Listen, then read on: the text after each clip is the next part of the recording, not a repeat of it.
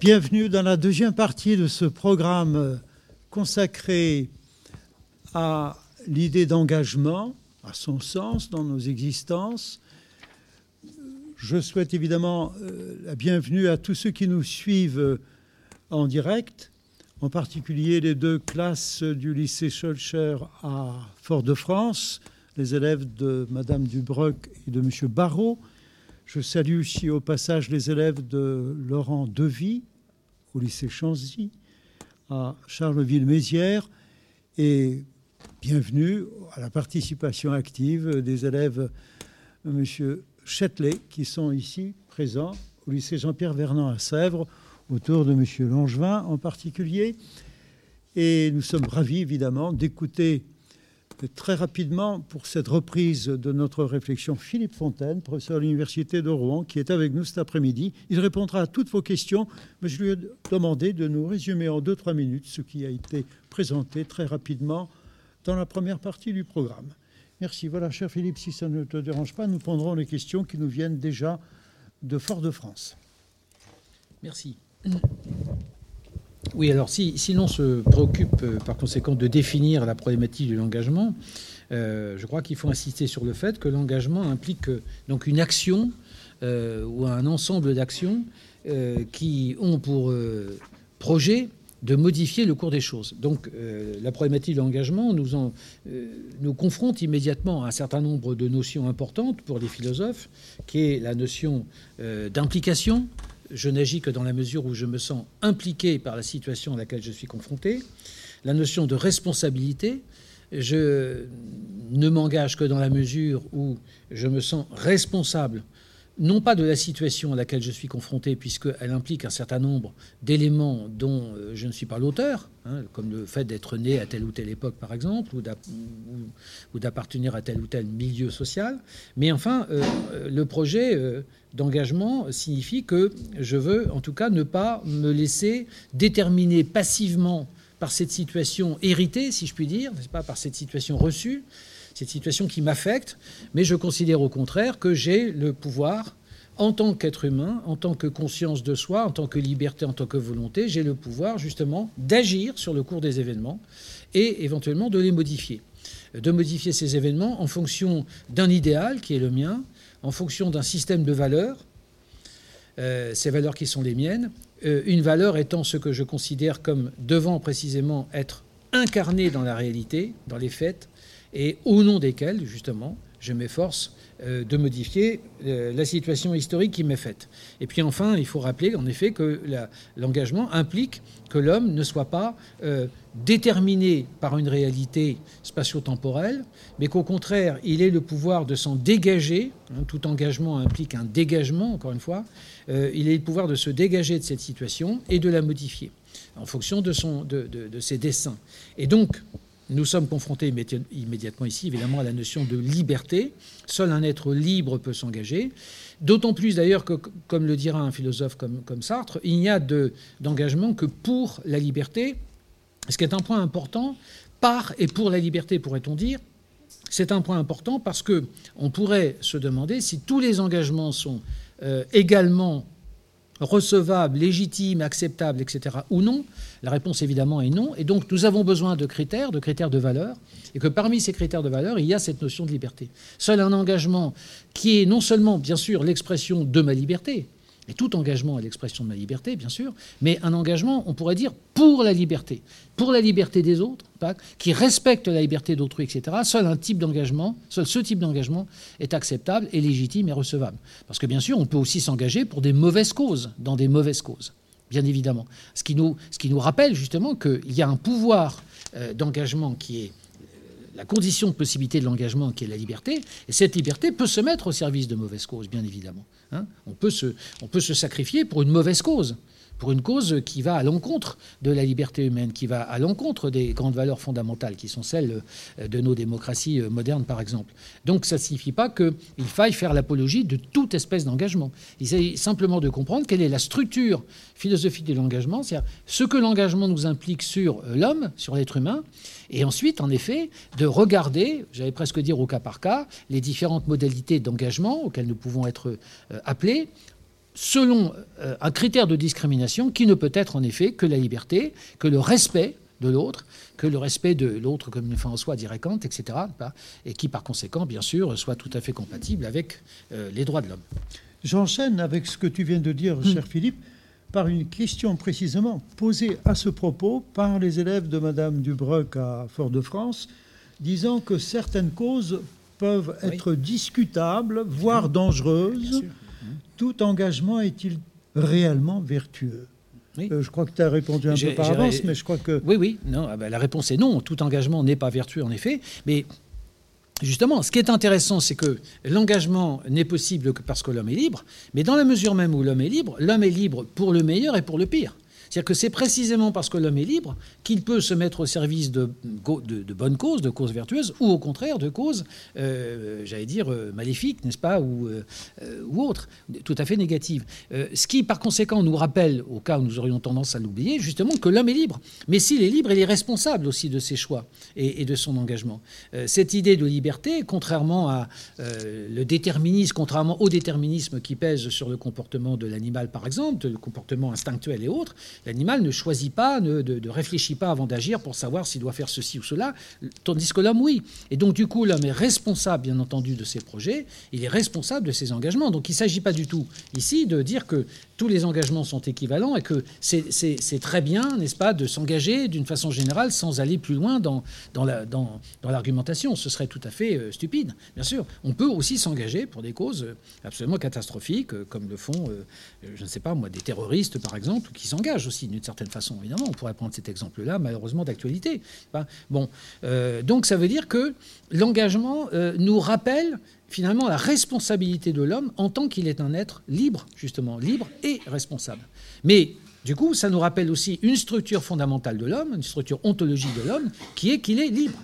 Mais quand nous, quand nous sommes libres, nous sommes libres pour le bien et pour le mal.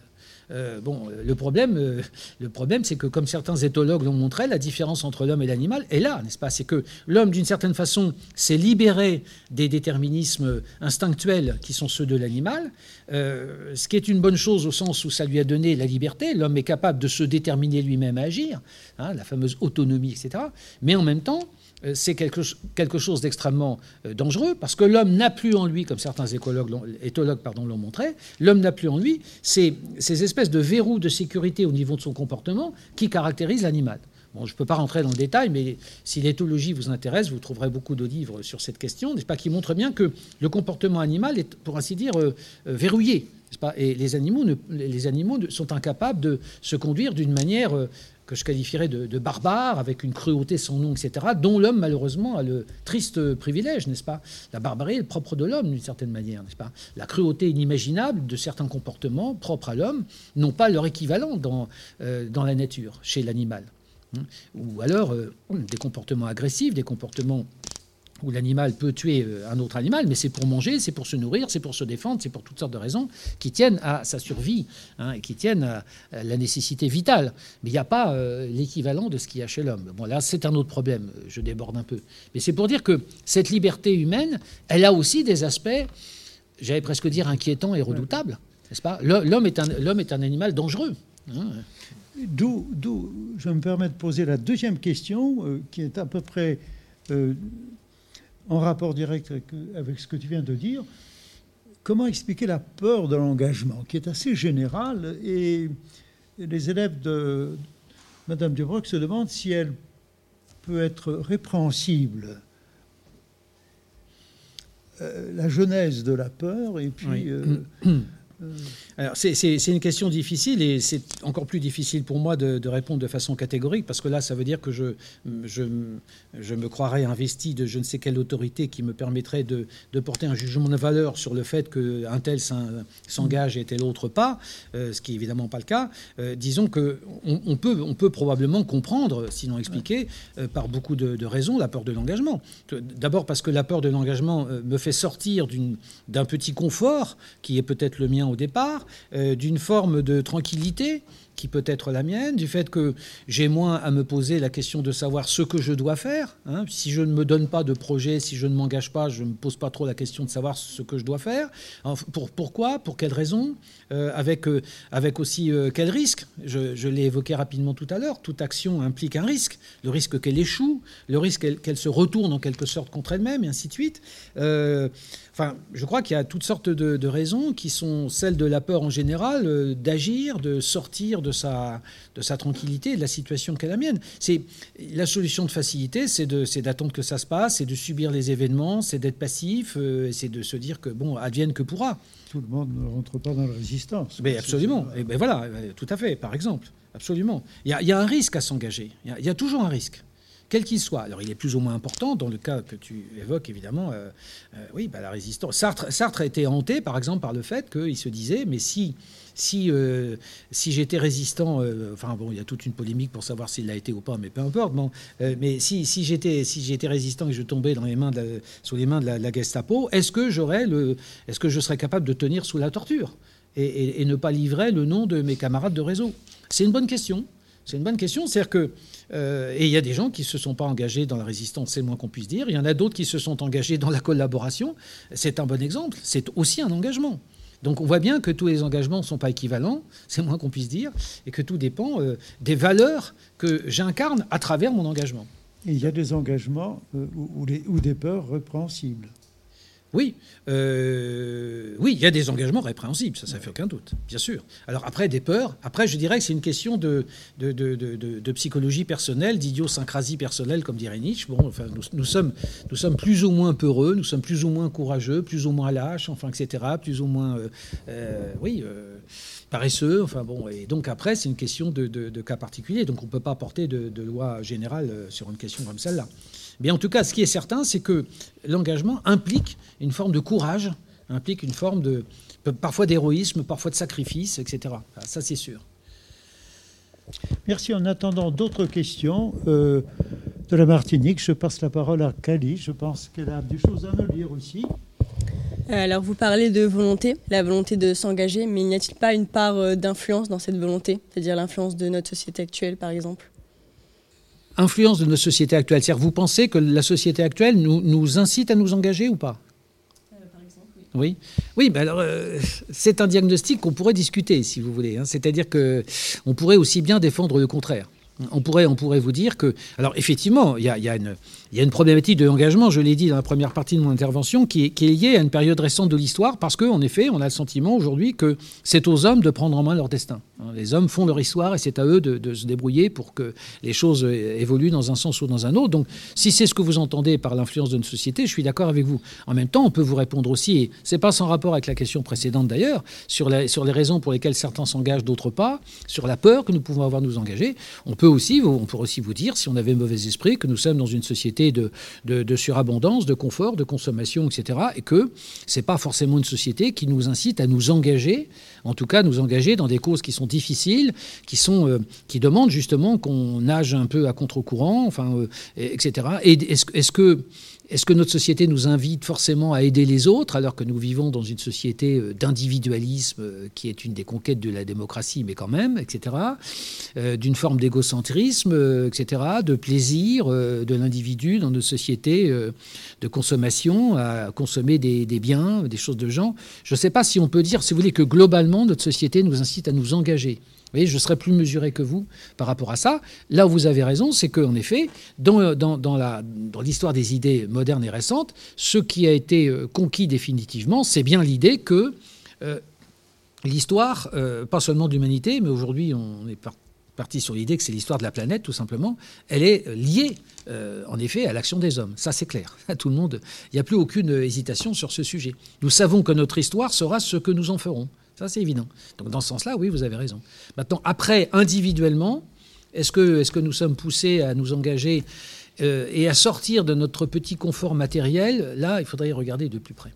Parce que c'est aussi une société d'abondance, c'est aussi une société qui, qui peut nous inciter à la, à la facilité, à la paresse, à, à, la petite satisfaction immédiate de nos petits gadgets, etc., de notre petit confort sans que pour autant nous ayons euh, envie d'aller à l'autre bout du monde ou même de rester chez nous, mais vraiment de nous engager dans des causes euh, par exemple humanitaires ou, des, ou des choses de ce genre, vous voyez et ça, je crois que là, c'est une question de, encore une fois, de cas particulier, de psychologie particulière. Il y a des gens qui font ce choix.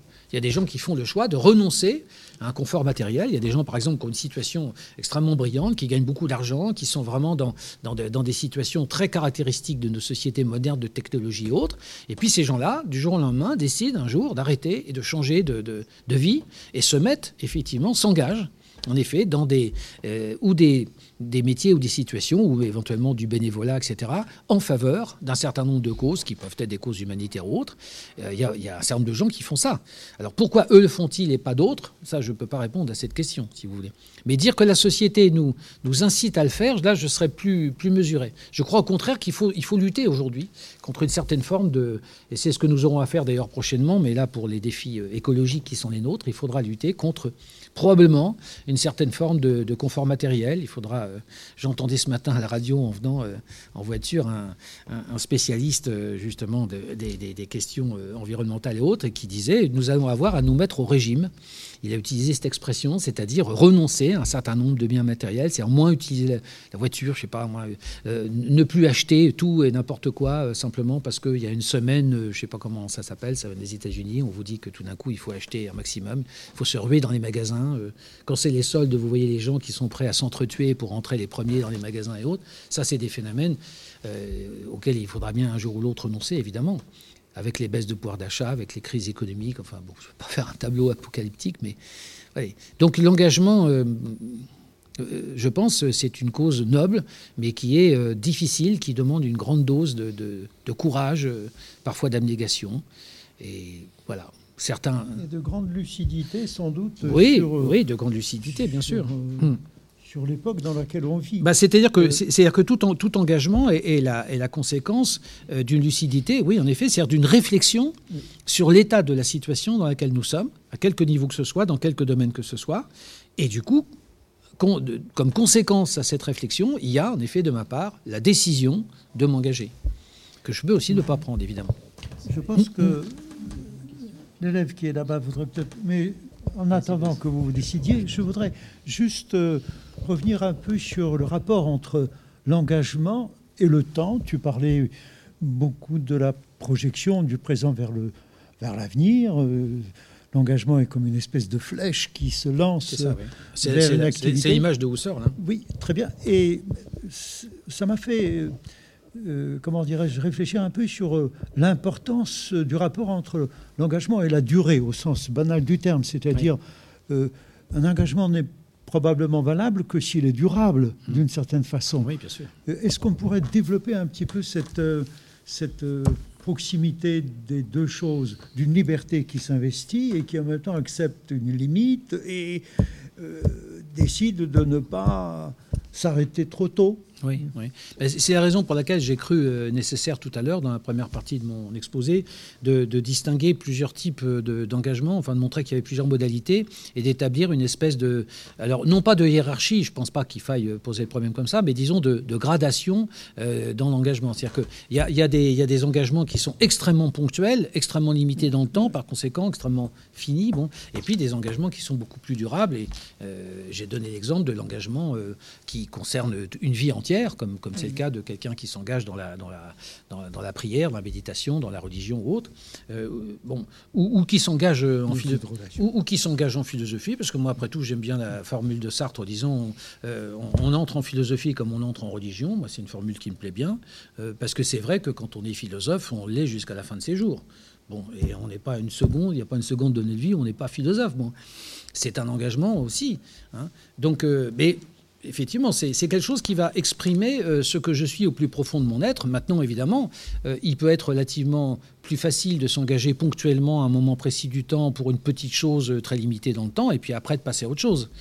Bon, dire que cet engagement-là a autant de valeur qu'un engagement beaucoup plus durable, qui là, en effet, va être vraiment l'expression de ma personnalité la plus profonde. Là, je suis tout à fait d'accord pour dire qu'il faut probablement faire la différence entre les deux. Oui, bien sûr.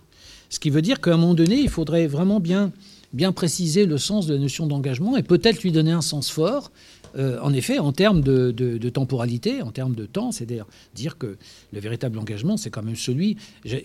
le véritable engagement, c'est celui qui m'engage, sans mauvais jeu de mots, enfin, et qui m'engage tout entier, durablement, euh, pour l'ensemble de ma vie, et qui va donner la clé, l'expression de ce que je suis au plus profond de moi-même. Moi, je pense que, je pense que l'engagement de quelqu'un va vraiment donner une, une idée très précise de ce qu'est ce quelqu'un, je crois je pense. C'est pas gratuit. Hein. Je, on s'engage pas pour, euh, enfin, je sais pas, pour passer le temps ou parce qu'on n'a rien d'autre à faire. Quoi. Ça n'a pas de sens. alors là, on est justement dans le, on n'est on est plus dans, le véritable engagement.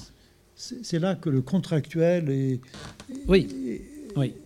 Et l'engagement sont de nature très très différente. Oui, oui, absolument, tout à fait on, peut s'engager dans. J'ai pris cet exemple tout à l'heure. On peut s'engager dans l'armée, auquel cas, en effet, bon, on, est, on a en face de soi un jour un officier qui nous fait signer un contrat, etc., et qui vous dit voilà, vous êtes engagé pour tant d'années, ainsi de suite, et vous allez faire ceci, vous allez faire cela. Et puis, une fois que la durée de l'engagement est terminée, bah, on passe à autre chose, on retourne, on va qu'à ses occupations, on retourne à ses chères études ou autres.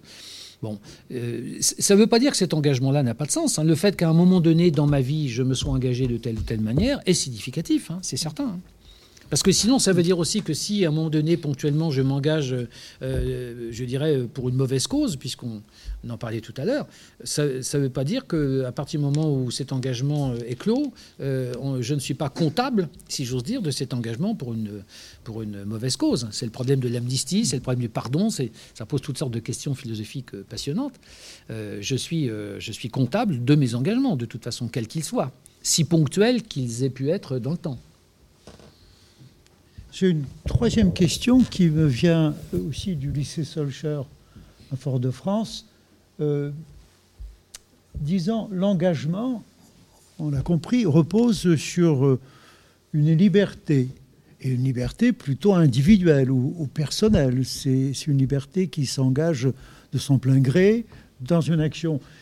Mais ne peut-il pas y avoir parfois une opposition entre cet euh, engagement individuel d'une liberté individuelle et ce que l'on attend de l'engagement, à savoir une portée universelle, une espèce d'action exemplaire. Euh, est-ce qu'il n'y aurait pas une opposition entre l'individu et euh, l'universel? Oui. Bah, l'individuel et l'universel. Oui, oui, je comprends bien la question. Je, répondrai, euh, enfin, je répondrai très simplement, je pense, en disant que euh, il n'y a pas d'opposition, sauf si l'individu euh, particulier se croit enfermé en quelque sorte dans sa, particularité et considère que ce qu'il dit, ce qu'il fait ou ce qu'il pense ne vaut que pour lui-même. Mais si un individu, si particulier soit-il, du point de vue justement de sa particularité subjective, du point de vue de sa psychologie, euh, de sa personnalité, etc., si cet individu-là considère qu'il peut porter des causes et des valeurs défendre des causes et des valeurs qui, elles, sont universelles, alors à ce moment-là, le conflit dont tu parles n'existe plus. Tu vois C'est-à-dire que je pense qu'il faut. Alors, bon, si on voulait raffiner l'analyse, on pourrait dire qu'il faut distinguer le, moi particulier, c'est-à-dire, en effet, euh, ce qui, me caractérise en tant qu'individu, monsieur X ou Y, etc., avec mon histoire, ma personnalité, euh, mon, euh, mon, passé, mon enfance, mes, mes problèmes, ma névrose, tout ce que vous voudrez. Ça, c'est une chose. Ça, c'est ma particularité qui n'est évidemment pas universelle par définition. Mais je peux très bien, en tant qu'individu particulier, me mettre au service d'une cause qui, elle, est universelle, et défendre une cause universelle, et porter une valeur universelle. Justement, et ce qui est intéressant, je crois, c'est que le propre de l'homme, c'est justement d'être capable de faire, de faire ceci. C'est d'être capable de se, de se dépasser, de se transcender, hein, de se surmonter en quelque sorte lui-même, de s'élever au-dessus de lui-même pour se mettre au service de l'universel. Mais les philosophes nous ont expliqué ça depuis très longtemps. C'est le propre de l'homme, justement, d'être capable.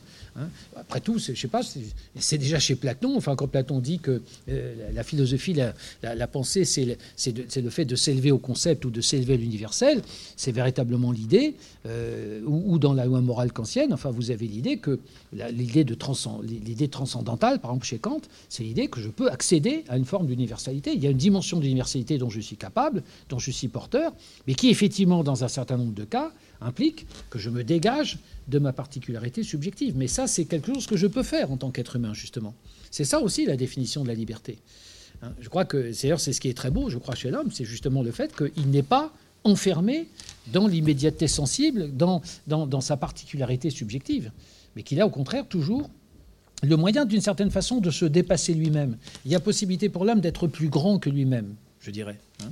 J'aime bien aussi la formule de, Kafka, je crois que c'est dans son journal, hein. il, dit, euh, il dit dans le combat entre toi et le monde, seconde le monde. Hein, ça veut dire qu'il faut donner, il faut, il faut euh, comment dirais-je, euh, combattre contre soi-même. Il faut se combattre soi-même de toute façon, de temps en temps, n'est-ce pas? Il faut lutter contre ses propres, ses propres aspirations lorsque justement elles me tirent vers le bas si je puis dire, n'est-ce pas euh, lorsque, euh, lorsque ce que euh, mes désirs, mes émotions, mes envies m'incitent à faire, eh bien, c'est justement ce que, je ne, ce que je ne dois pas faire.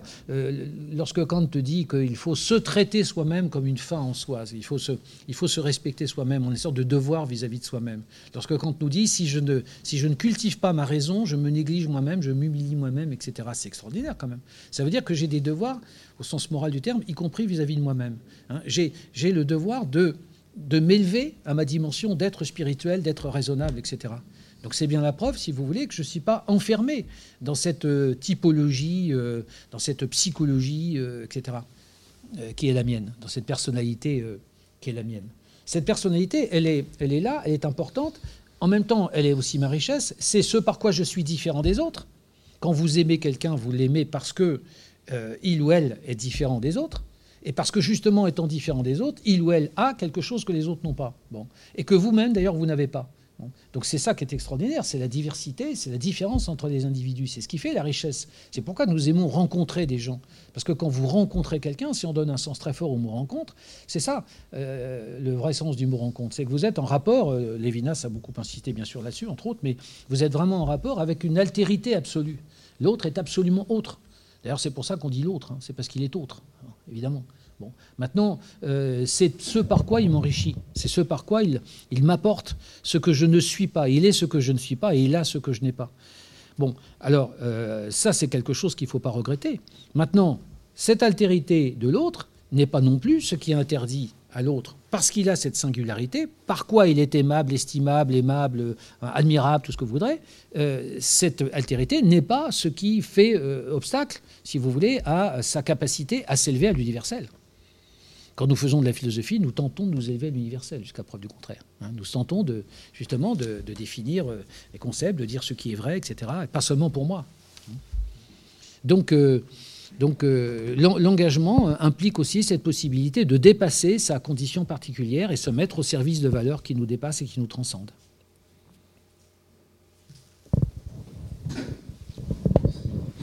Si, vous voulez bien encore une petite seconde, je pose une dernière question qui vient de me parvenir de Fort-de-France. Euh, les élèves de François Barros euh, disent que l'engagement, c'est quelque chose de très personnel. Et on observe une espèce d'essor, d'élan euh, au plan individuel. Les uns et les autres s'engagent dans des mm. causes mm. qu'ils estiment. C'est ce que disait la, jeune fille là, oui, bien sûr. et ils se demandent si c'est pas lié à une certaine défiance vis-à-vis de la politique qui ah n'assume pas l'universel mm. attendu euh, normalement de sa fonction. Enfin, oui, oui. Oui, euh, oui. Euh, c'est une question délicate parce que bon, il faut faire attention à tenir des propos euh, politiquement corrects, comme on dit aujourd'hui. Donc, je ne vais pas m'aventurer sur ce terrain trop, trop difficile, mais il est, certain qu'on peut dire, en effet, sans ces personnes, qu'il y a une espèce de, désinvestissement du politique à l'époque actuelle. C'est certain qu'il y a une crise des institutions. Il y a en effet une crise de représentativité de, de, la classe politique ou du pouvoir politique, etc. Bon, il y a un certain nombre d'auteurs qui ont beaucoup travaillé Je pense par exemple aux travaux de Marcel Gaucher, entre autres, non pour ne pas le citer, et, d'autres, euh, qui ont beaucoup, euh, qui ont bien montré ce, phénomène. Oui, c'est vrai. Et donc, donc en effet, euh, les individus ont tendance à penser de plus en plus que le sort est entre leurs mains et que d'une certaine façon, il faut que chacun prenne sa part euh, personnelle, si je puis dire, dans l'évolution de l'histoire, parce que, en effet, on n'attend plus grand-chose. C'est malheureux de le dire, c'est grave d'ailleurs, hein. c'est un, vrai problème pour la, pour la démocratie et pour la politique aujourd'hui, mais on attend de moins en moins des politiques, du pouvoir institutionnalisé, etc. Il y a une méfiance de plus en plus grande, il faut bien le dire, comme il y a une méfiance vis vis-à-vis d'autres valeurs, d'autres institutions. Je pense à la justice, par exemple, avec tous les problèmes aussi que ça pose, etc. Euh, de, du citoyen qui ne se sent plus représenté. Enfin, je pense que la crise des Gilets jaunes, par exemple, a mis en avant ce phénomène d'une crise, d'une défiance généralisée du citoyen euh, lambda, j'ai envie de dire, n'est-ce pas, du citoyen de base, à l'égard des institutions qui sont censées les représenter et qui sont censées porter, je dirais, un projet collectif euh, qui, aujourd'hui, euh, s'est dissipé comme une, comme une brume, comme une vapeur, avec le sentiment chez beaucoup de citoyens que, justement, il n'y a plus de projet politique porté par les institutions, par le pouvoir politique, par la classe politique. Euh, ça aussi, c'est un constat qu'on est obligé de faire et qui est évidemment désastreux et probablement dangereux par les conséquences qu'il peut avoir, mais c'est un fait. C'est un fait. Et donc, euh, euh, alors, c'est un phénomène, à mon avis, qui remonte assez loin. C'est-à-dire qu'il y a, je pense que c'est lié, c'est pas, c'est pas tout récent cette affaire-là, c'est lié, si vous voulez, à la crise de ce que certains philosophes ont appelé les grands récits émancipateurs, c'est-à-dire la, crise de la religion, Hein, d'abord, ça, euh, Marcel Gaucher en a beaucoup parlé, euh, de la religion chrétienne. Le fait qu'on est passé d'une société traditionnelle ou sous l'Ancien Régime où il y avait encore un cadre euh, institutionnalisé qui était représenté par la foi, par la religion, etc., et qui faisait tenir en quelque sorte le pouvoir politique, qui lui-même d'ailleurs tenait son pouvoir de Dieu, enfin, ou de ses représentants. Donc il y a eu la crise de la religion. La Révolution française a été un phénomène extraordinairement important par ses conséquences à ce niveau-là. Ensuite, euh, il y a eu euh, une idéologie du progrès, etc., du développement industriel, mais qui elle-même a plus ou moins fait faillite, puisqu'aujourd'hui, le progrès, il y a plus grand monde qui y croit. Enfin, tout du moins, on, voit bien, en tout cas, le prix à payer pour un progrès technologique dont il resterait d'ailleurs à euh, discuter les enjeux.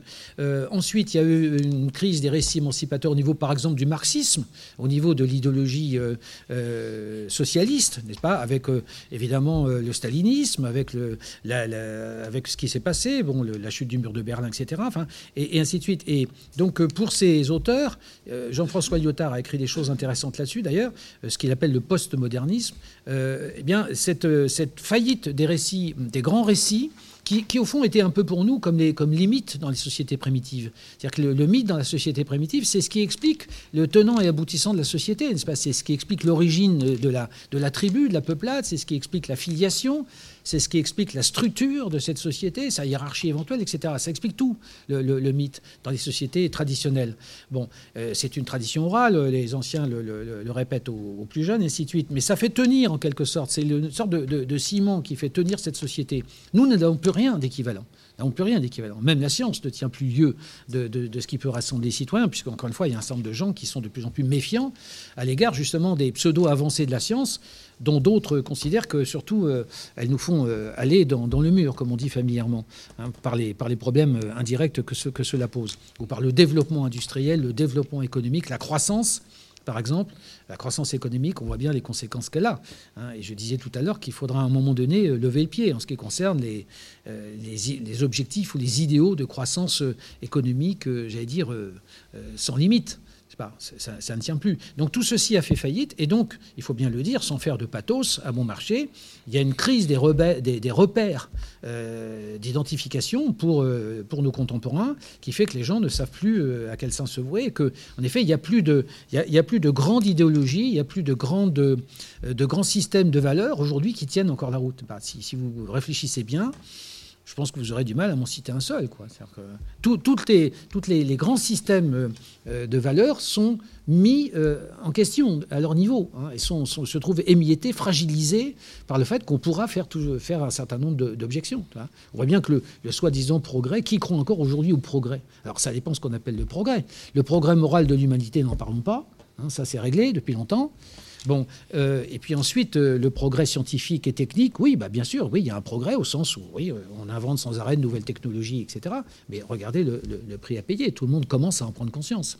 Hein, sur, sur, le climat, sur, sur les ressources en énergie de la planète, sur les conditions de vie des gens, sur, sur la fracture entre des riches et des pauvres, le nord-sud, tout ce que vous voudrez. Bon, je ne vais pas faire un cours de géopolitique, mais on voit bien, on voit bien ce que c'est. Et donc, il n'y a, plus de l'univers du l'univers du sens euh, n'est plus n'est plus collectif.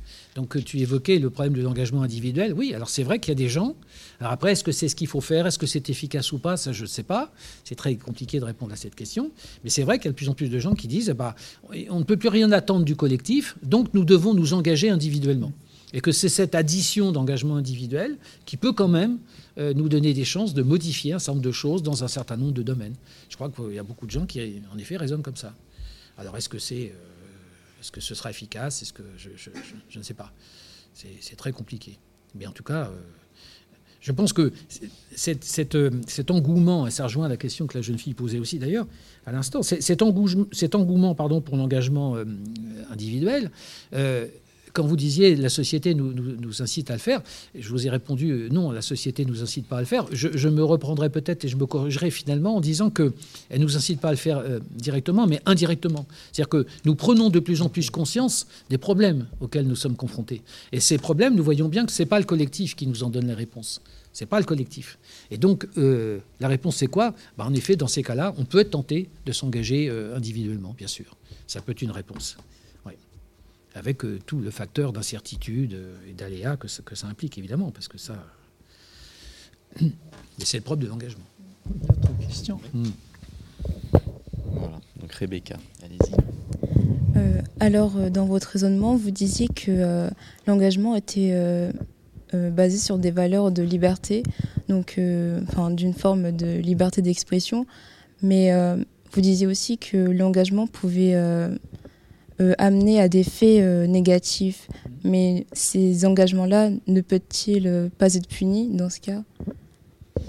Bien sûr. Oui, bah oui, vous imaginez ce que je peux vous répondre, bien entendu. C'est-à-dire que ces engagements, les, les alors après, je ne sais pas, après c'est un problème de, comment dire, de, société que vous posez là, de, de c'est le problème de, Là, on retrouve le problème du politique, les responsabilités politiques, des, mesures prises par le gouvernement, je ne sais trop quoi, vis-à-vis des individus qui s'engagent dans des actions qui sont, bon, on peut penser au terrorisme, évidemment, je pense que tout le monde a ça présent à l'esprit, bon, bien entendu que, ça doit être puni. Euh, simplement, ce que je, disais, c'est qu'il euh, faut être prudent donc, par rapport à la question de l'engagement, hein, parce qu'en effet, vous pouvez vous engager pour de très, très mauvaises causes pour les pires causes qui soient. Et c'est les raisons pour lesquelles, d'ailleurs, euh, je faisais allusion tout à l'heure, mais c'est Sartre qui le fait, euh, à l'idée qu'il n'y a d'engagement légitime, acceptable, que pour, par et à travers, j'allais dire, la liberté et en vue de la liberté. Donc là, on y a quand même un critère relativement euh, simple, si vous voulez, à manipuler, pour une fois, qui est que c'est la liberté, c'est le respect de la liberté Hein, qui peut nous permettre de discriminer en quelque sorte les bons engagements et les engagements qui doivent être punis, sanctionnés, tout ce que vous voudrez, combattus et ainsi de suite avec tous les moyens dont, nous disposons. Hein. Sinon, ça veut dire que nous acceptons euh, tout et n'importe quoi et que nous acceptons au nom de la, liberté d'expression, je ne sais trop quoi. Alors ça, c'est encore aussi un problème extrêmement difficile à traiter qu'on ne peut pas traiter en quelques secondes, mais au nom de la liberté d'expression, eh bien, nous acceptons l'idée que tout le monde a le droit de dire et de faire tout et n'importe quoi évidemment, ça, ça n'est pas possible, ça n'est pas acceptable. Ça n'est pas euh, la, liberté d'expression, ça doit surtout être l'expression de la liberté, hein, ce qui n'est pas forcément toujours le cas. Bon, là, je crois qu'il va être question du problème des discriminations bientôt, si j'ai bien compris. Eh bien, euh, voilà, euh, les discriminations, c'est aussi le, problème hein, de savoir si nous acceptons alors c'est compliqué la question de la discrimination, parce qu'en même temps, euh, en même temps quand, je dis qu'il y a des bons et qu'il y a les mauvais, je discrimine les mauvais d'une certaine façon. Je fais une discrimination. Je, distingue, je distingue deux catégories de population. Si je dis qu'il y a les engagements légitimes et ceux qui ne le sont pas, oui, je fais le tri. Bah oui, je sélectionne et je fais une discrimination. C'est comme quand on a parlé de discrimination positive. Hein, euh, par exemple, à propos de la parité homme-femme, etc. Bah, bah, c'est très bien, euh, c'est une très belle intention, mais comme vous le savez, l'enfer est pavé de bonnes intentions, c'est-à-dire que euh, ça reste une discrimination, c'est quand même embêtant. Voilà. Donc, la liberté d'expression, bon, il faudrait y consacrer une, conférence entière. Merci. J'ai une toute dernière question qui me vient de, donc, de Fort-de-France. Euh, même s'ils en ont d'autres, mais le temps passe, elle concerne euh, le climat, ce qu'on appelle l'engagement climatique. Ou pour, euh, je sais qu'actuellement, dans un établissement de Hambourg, il y a une classe qui, tous les vendredis, suspend sa participation au cours, enfin quelques élèves, pour préparer des manifestations contre la dégradation du climat, pour la protection du climat. Un autre établissement organise donc un concert, propose une pièce de théâtre, euh, et je ne sais pas quoi d'autre, fait un film sur la même thématique de la protection du climat, qui est très actuel hein, auprès des jeunes euh, en Allemagne. Et à Fort-de-France, on se demande si cet engagement dit climatique est un engagement à prendre au sérieux. Euh, question redoutable, je sais qu'elle n'est peut-être pas oui, c'est une question facile pour mm. terminer notre réflexion. Bah, c'est à prendre au sérieux, oui, oui, euh, oui et non. Enfin, je ne vois pas euh, à quel titre je pourrais dire qu'il ne faut pas prendre au sérieux ce type d'engagement, parce que la cause, la cause est bonne, la cause est noble, et puis surtout, elle est absolument nécessaire. Nous sommes confrontés, en effet, à, un dérèglement climatique, hein, malgré ce que certains disent je crois qu'il y a quand même une réalité de ce dérèglement climatique. Donc, euh, donc tous les, comment dire, tous les moyens euh, de lutter contre ce dérèglement, toutes les, toutes les opérations de sensibilisation, notamment au niveau des, des, jeunes, s'ils ne le sont pas déjà, mais j'observe avec satisfaction d'ailleurs que la plupart d'entre eux le sont, hein, puisqu'il y a quand même une prise de conscience chez les jeunes, d'ailleurs des problèmes euh, de climat ou des problèmes écologiques, de pollution et autres. Et d'ailleurs, c'est bien normal parce que les jeunes sont directement concernés dans la mesure où, par, par définition, quand on est jeune, on a, on a son avenir devant soi, mais cet avenir, euh, justement, il est chargé de, nuages et de menaces, si je puis dire. Donc il est tout à fait euh, légitime et heureux que les jeunes s'en aperçoivent et, s'en émeuvent. Donc non, je ne critiquerai pas du tout ce genre de... Euh, comment dirais-je, d'opérations plus ou moins ponctuelles. Encore une fois, après, bon, je pense que ça sera évidemment pas suffisant pour changer radicalement les choses et pour solutionner le, problème qui, est à nous. Ce problème, il est tout à fait considérable. Mais euh, moi, je trouve ça très bien hein, qu'il y ait des opérations de. Et puis, bon, mais, en même temps, il faudrait que ce soit les jeunes aussi qui, prennent ça en main, enfin, qui, décident vraiment de, porter ce genre de choses. Mais c'est ce qui se passe. On voit des manifestations maintenant avec des jeunes euh, à la tête euh, de, ces, mouvements de protestation contre le dérèglement climatique, contre justement un certain nombre de, comportements qui vont à l'encontre de, de la santé de notre planète. Je crois que le moment est venu euh, de vous remercier vivement, cher Philippe, pour cet euh, après-midi de réflexion et de discussion. Euh, remercier également les élèves qui ont participé activement, aussi bien ici au lycée Jean-Pierre Bernard à Sèvres qu'au lycée Solcher à Fort-de-France et au lycée Chanzy, à Charleville-Mézières. Merci également aux spectateurs anonymes qui nous ont suivis. Ce programme sera à votre disposition en vidéo à partir de lundi, mardi prochain sur Dailymotion. Il suffit de taper Projet Europe Éducation École vous aurez toutes nos archives en vidéo ainsi que sous forme, c'est une nouveauté, de podcasts que nous publions désormais sur, euh, régulièrement sur un certain nombre de plateformes également, iTunes, euh, Deezer ou euh, que dirais-je, SoundCloud, etc. Il suffit de taper projet Europe Éducation École et vous aurez la version audio de cette euh, réflexion sur l'engagement. Merci beaucoup Philippe. Vous pouvez prendre, si vous êtes disponible d'ores et déjà, un petit moment, le 12 décembre, pour la deuxième partie de ce programme où la jeunesse d'un certain nombre de lycées. Il y a une quinzaine de lycées en France, en Allemagne et euh, dans le territoire d'outre-mer qui présenteront les différents exemples d'engagement des jeunes dans les différents domaines. Je vous souhaite la bienvenue, à la fois pour vous exprimer, mais aussi pour témoigner de votre propre engagement à l'égard du présent. Merci à tous, merci à Monsieur Langevin qui nous a accompagnés avec Kevin Acuerec et euh, cher Antoine Châtelet. Merci pour votre présence. Nous applaudissons tous Philippe Avec un sentiment d'une très grande gratitude.